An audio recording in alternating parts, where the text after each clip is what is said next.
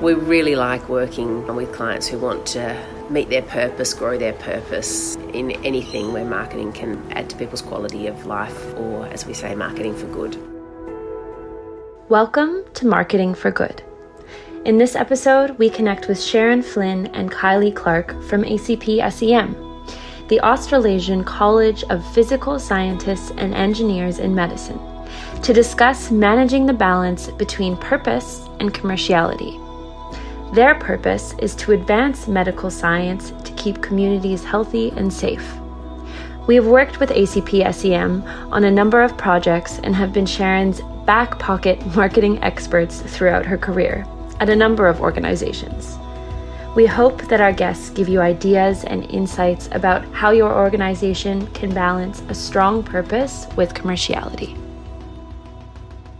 Well, welcome everybody. It's Great to see you again. And um, we're absolutely delighted today to welcome Sharon Flynn and Kylie Clarke from ACPSEM. Um, I'd like to quickly acknowledge the traditional custodians of the lands on which we meet across the country and pay my respects to elders past and present. Um, so, um, yes, welcome, um, Sharon and Kylie. We've worked with you over quite a number of years and doing a wide range of um, projects. And we're really interested today to hear a little bit more about ACPSEM, what that stands for, and what you do.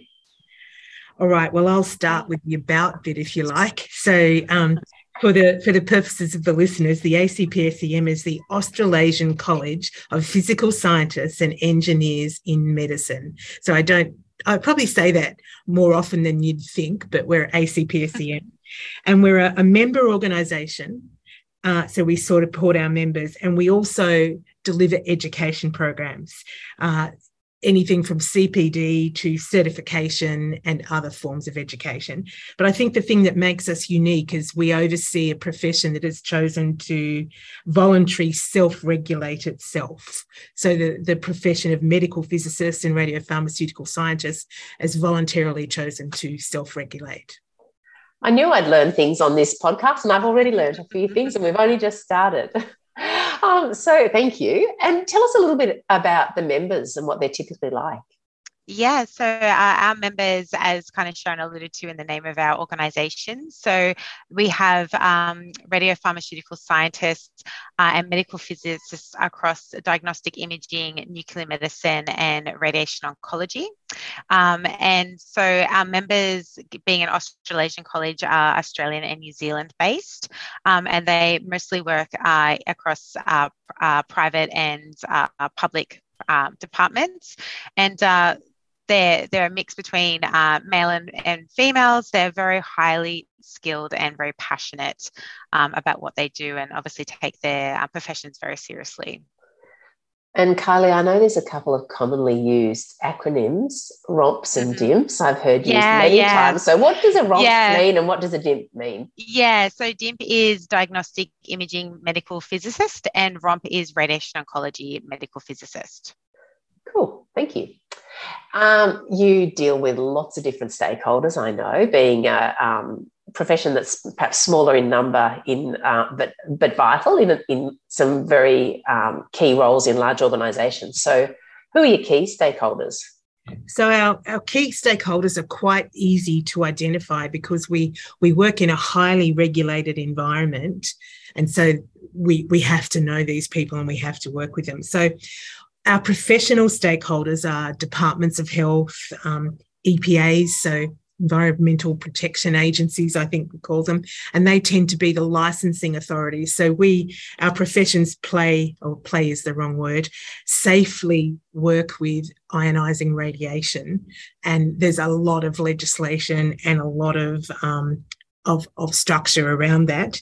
So, as I said, departments of health and EPAs, chief allied health officers across the country, local health districts, or whatever they're called from state to state, because we rely on the executives in those organisations to continue to create training places so that our people can be trained and certified.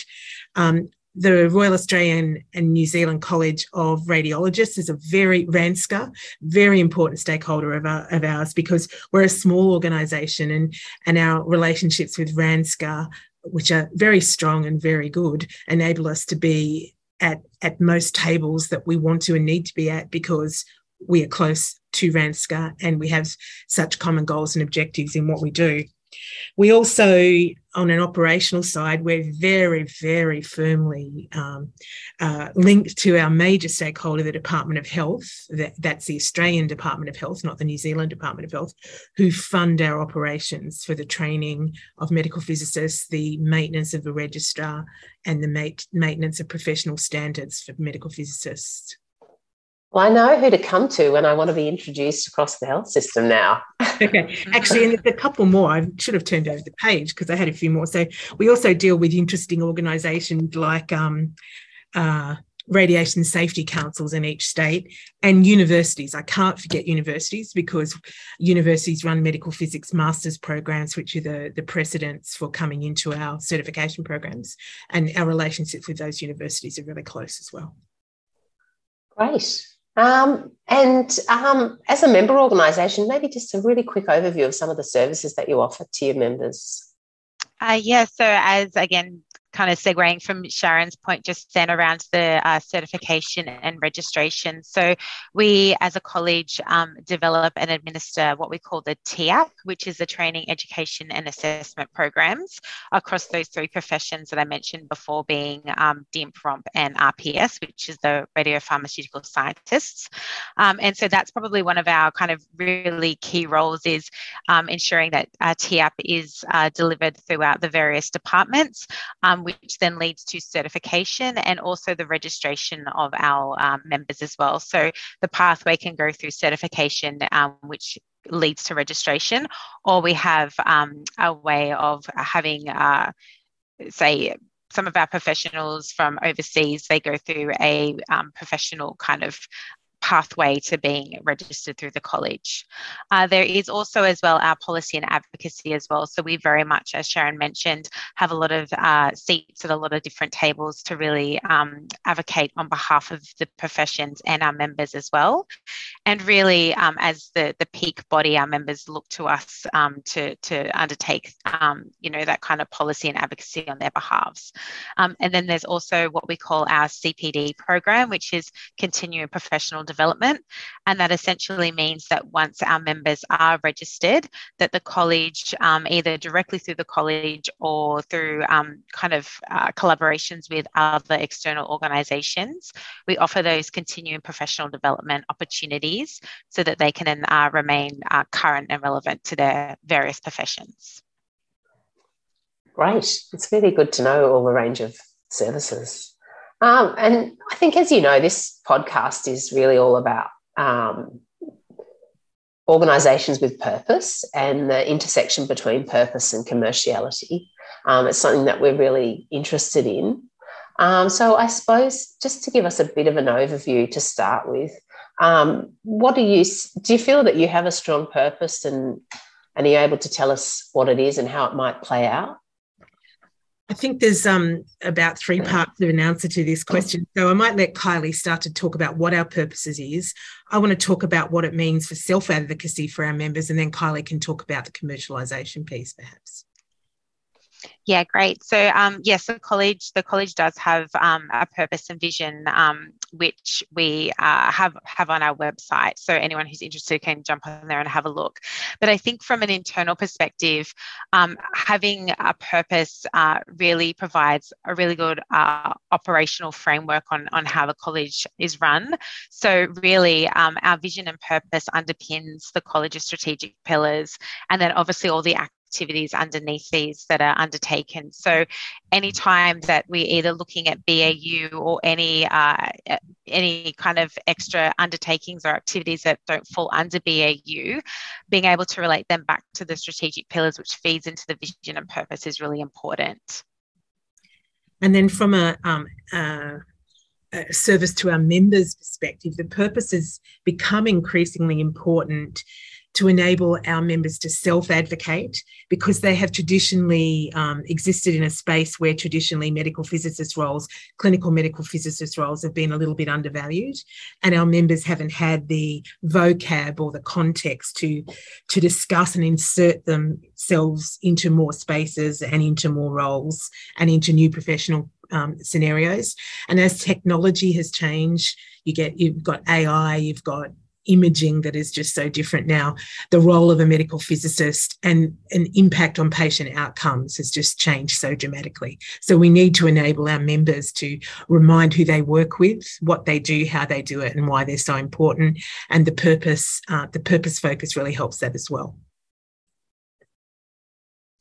And I, I, guess from a, a marketing um, and our messaging perspective, again, uh, our communication and messaging, both from an internal and an external perspective, is really built around our strategic pillars. And again, linking that back to the purpose and the vision. And I think it really enables um, members to be able to have that really strong connection between well either what the college is asking me to do by way of you know providing feedback for surveys and and um, assisting as a as a volunteer across our various activities there's a really strong correlation on how that feeds back into our into our purpose and our vision so i think having uh, having that purpose articulated really enables us to kind of feed what we do back into the why we're doing it. Yeah, that totally makes sense. Sorry, were you going to go? No, on? no, no, no, no, no. That's okay. I wasn't sure if you wanted me to jump into the, I guess, into the next section around kind of that that purpose and commerciality. Well, I was just, but yeah, um, I was just going to say, um, I, I, really like your vision and purpose. So the vision being safe and effective diagnosis of, and treatment, and a purpose to advance medical science to keep community healthy and safe. Um, I suppose because I, you know, if I think, I think a lot of us wouldn't think about the role of medical scientists and medical physicists. They sound kind of complicated, but if I need to go for an X-ray, or um, you know, if um, a friend or family member is you know, going through a cancer journey and perhaps having radiation treatment, then we all really want to make sure that treatment is, um, as well as being effective, that it's safe. Um, so, I, you know, I, I love your purpose, um, and I think it's it's really strong, and it's great to hear how you um, sort of embed it in your um, organisation and in your, you know, encourage your members to take it up as well. Um, but yeah, so uh, which leads me to this kind of intersection between purpose and commerciality. Um, and we've already um, spoken to some a wide range of organisations, and it's really interesting how different organisations see that intersection. And I suppose we're really interested to hear your take on it, particularly because a lot of um, not for profits, which I know um, ACPSEM is a not for profit, um, it's hard to get that commercial balance right. But of course, you need to be covering your costs and making enough money to stay in business or stay, you know, as a going concern, and also have to have enough money to invest in future ideas. So, although you're a not for profit and you're very, very much purpose driven, I think um, obviously the commerciality is really um, key. So, we, I think we'd be so interested to hear, you know, what you're doing in that space um, around making sure that you do have enough income yeah, to keep going.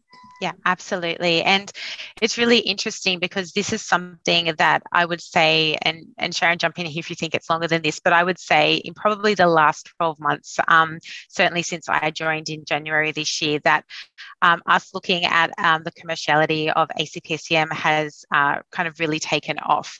And the reason behind this is that uh, the, the board identified that a lot of our revenue is very much uh, external stakeholder driven by way of um, we rely on the Department of Health to provide funding to be able to deliver our uh, training programs, in addition to the other main revenue streams being our uh, membership.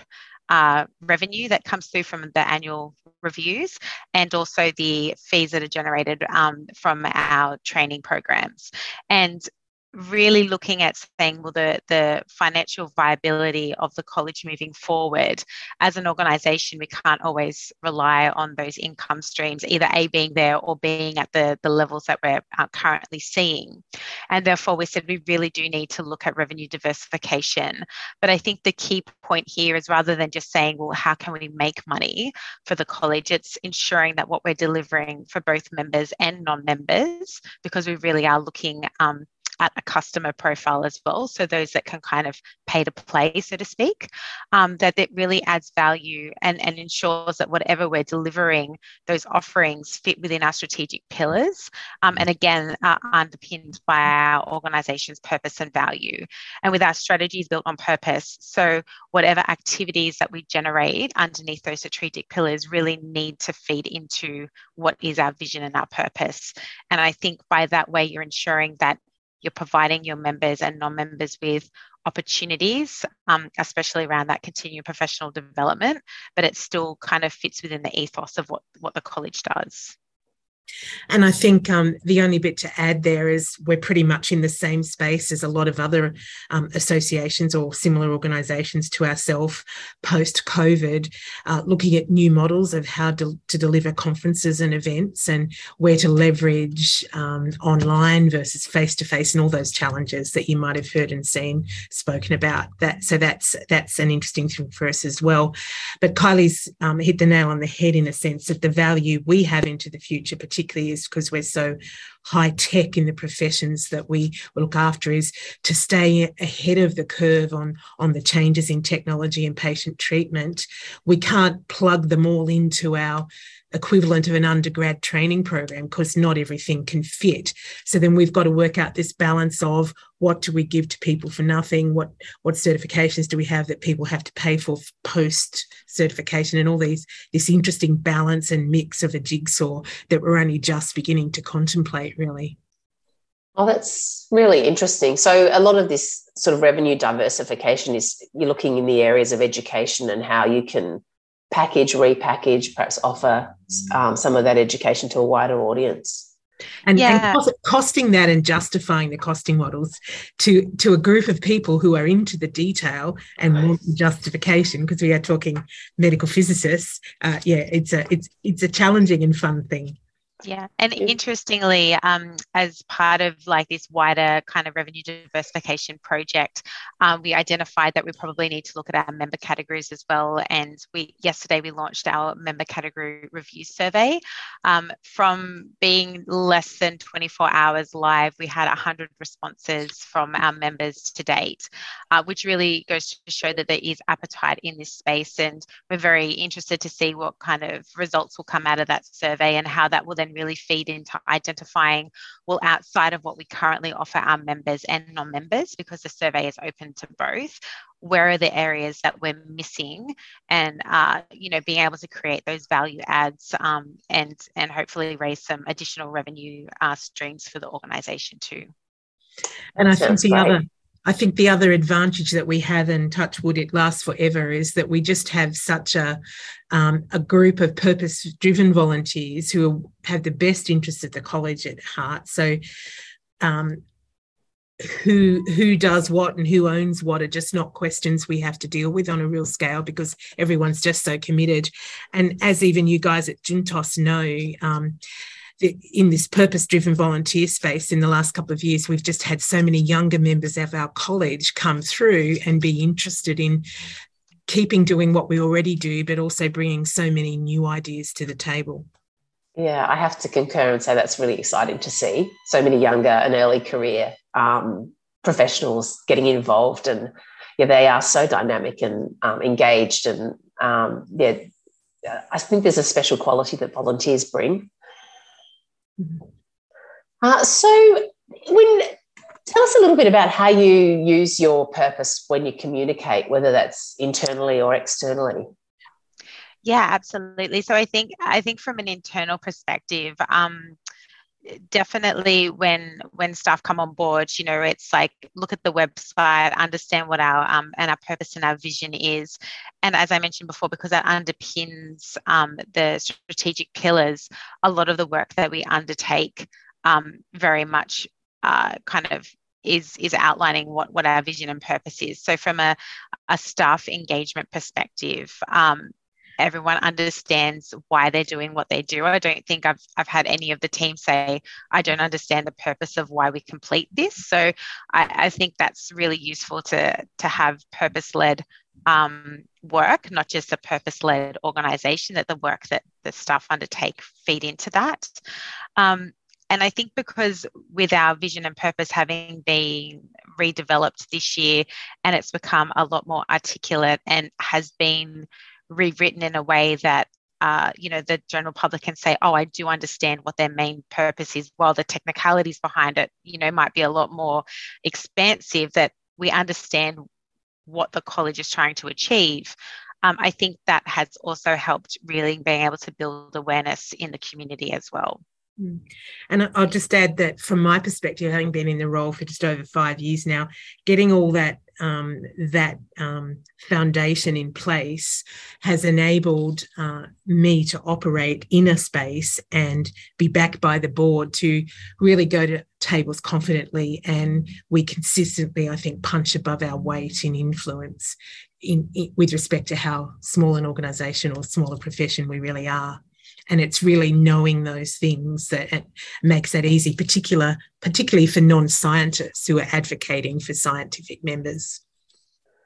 That's a perfect segue because um, we've worked together i think along the journey to an extent and um, really early on um, some of the work that uh, Juntos did with um, ACPSEM was about identifying stakeholders and understanding what members wanted what the gaps were uh, understanding the landscape, um, profiling different workforces, um, and then various different communication campaigns. Um, I remember one that was fun, um, attracting bio, biomedical engineers to attend, more biomedical engineers to attend the conference.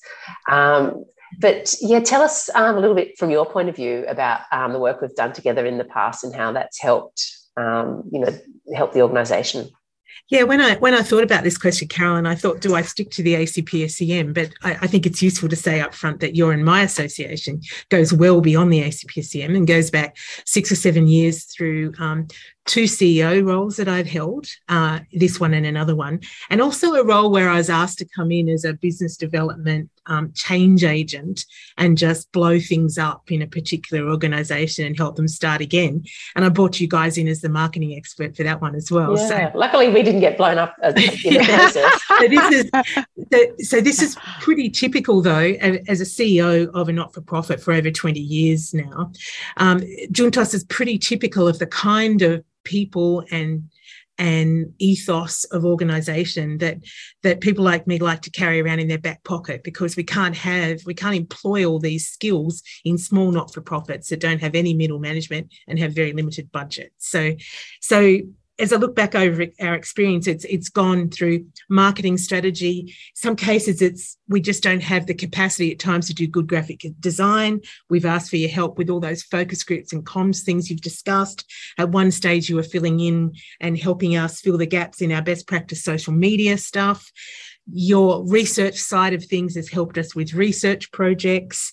You've done, uh, I was going to say straightforward copyright task, but when I think of the ROMP handbook, it wasn't necessarily straightforward. it wasn't straightforward. so, it was a beautiful outcome, though. it was. Right, so, and, and yeah, a beautiful outcome. So I think I've covered the absolute range of stuff that you've done for us. And of course, you've also been working, um, and we'll ramp this project up again now we're more sure of budgets around helping some of those young purpose uh, driven volunteers around the schools, physics in schools, medical physics in schools project as well. So there's a gamut of stuff there. Hmm.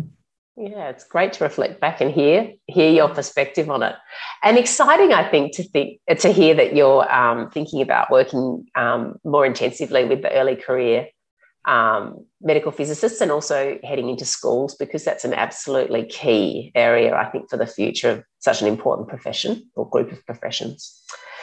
Uh, now, no discussion would be complete without covering a spot of sustainability and ESG.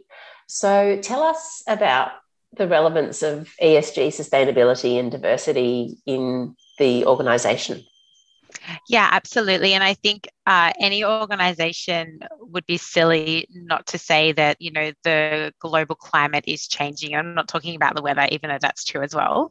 But, you know, that the global climate is changing in, in regards to how communities interact and, and the culture um, uh, you know across uh, various groups and and ensuring that you know, as an organization that we are very much across that as well. And so from a sustainability perspective, that's something that, uh, as an example, our conference this year, EPSM, uh, which is coming up in uh, November in Adelaide, the conference conveners very much wanted to look at a sustainability element for that conference. And therefore, we're not having satchels as an example um, or coffee cups at our conference.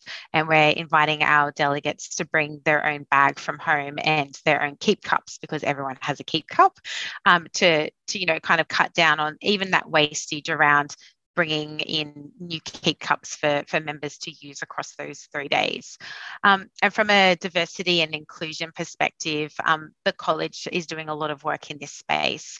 Um, we'll have the formation um, or undertaking the formation of a diversity, equity, and inclusion working group. And that group is tasked with really looking at how we can ensure that um, all uh, kind of all sectors of, of um, our membership are, looked after and addressed and, and that we're making sure that we're delivering what needs to be delivered from a diversity perspective. And that includes things like updating our forms uh, to include additional options around gender, racial identification um, and pronouns. And uh, we've also just become a member of the Diversity Council of Australia as well and utilising all of their resources to ensure that we are uh, undertaking best practice, um, not only for just our members, but non-members and the, the wider community. And uh, and I think that's a, a, really important piece. And then also from an Indigenous perspective as well. Um, I know that we're we've kind of put it on ice for a little bit, but um, speaking with Juntos around the uh, branding piece as well, and uh, not only looking at doing rebranding for the college, but how do we bring in those Indigenous elements and making sure that we are really taking the culture um, of Australia on board as well and, and putting those elements into our design and um, looking at getting our First Nations artists to, to incorporate into, into that. So, yeah, I think we're doing some really good things in that space, but it's not because it's a, a, a, nice thing to do. I think it's something that all organizations need to be really addressing um, in this current day and age. I think there's a, a, couple of other points I just make on the DEI thing, and perhaps it's a discussion for another time, another day, another theme podcast. But we're we're actually a very good case study of how we didn't quite get it right in the beginning, and how we've mm. worked through that, and how we've improved on the in in the way we approached addressing DEI issues. And I, as I said, I think it'd be a good discussion for another day, but it'd probably be a worthwhile discussion. Definitely. And, and it's um it's also very curious that you know we have some pretty straightforward objectives and aims around forms and things but then you come up against really interesting barriers like your crm provider wanting to charge you over $5000 to do the work to change the gender things in the structure of the product you use. It's it's it's that's appalling uh, but i wanted to make that example because you can see that it, despite best intentions, there's interesting barriers even still to mm. doing the practicalities of some of this stuff. Mm. Definitely. And I think it's a journey. Um, I definitely take that as a, you know, having listened to the two of you, um, that it's not, it's not something that you can just tick off and, and then feel like it's done. It's, um, yeah. it's, it's something that we're all going to be working on for yeah. probably the rest of our working lives, I'd say. Yeah. And, and I think the biggest learning for us is that once we decided we wanted to go down uh, that avenue and really, you know, look at DEI um, to what needs to be done, I think we got very excited and tried to do a lot in a very short space of time. And and from the Diversity Council of Australia, they said, you know, you can take it slow. You just need to get it right. And I think that's the, mm. the biggest takeaway for us. Oh, I like I that. Think, and, and I think to just to draw it back to the membership of the college, there is a great deal of diversity within the college membership, um, not only around gender, but ethnicities, uh, countries of birth, English as a second language, all of that stuff. Uh, there is just a massive amount of diversity in our membership. Mm. Mm. Well, that's great to hear. Any last um, pearls of wisdom you wanted to, or things that we should cover before we finish up? Yeah, I think the secret, um, from my perspective, when you begin to reflect on these things, so it's been very useful. So thank you for this opportunity. Is um, um, this was the third CEO role I came into. So when I work, walked through the door into the ACPSM, I actually felt like I knew what I needed to get in place to make it work, and I knew um, how I could do it better. And, and so the trick is getting the board to approve all these approaches and the policies and doing those initial focus groups that we did, Carolyn, and getting all of these, these fundamental foundation stones. So then it makes it very easy to, to know what the boundaries are, if they exist, etc., etc., and just get on and do great things. If but you get the bedrock in place first. I love that. Thank you. So I've, I've got a few takeaways. I'm going to recap actually. Um, I love that idea of getting the foundations and the bedrock right um, for and, and getting the board on board um, early on for future success. I love something that Kylie said earlier on, which was it's not just about being a purpose led organization, it's also purpose led work. That really resonated.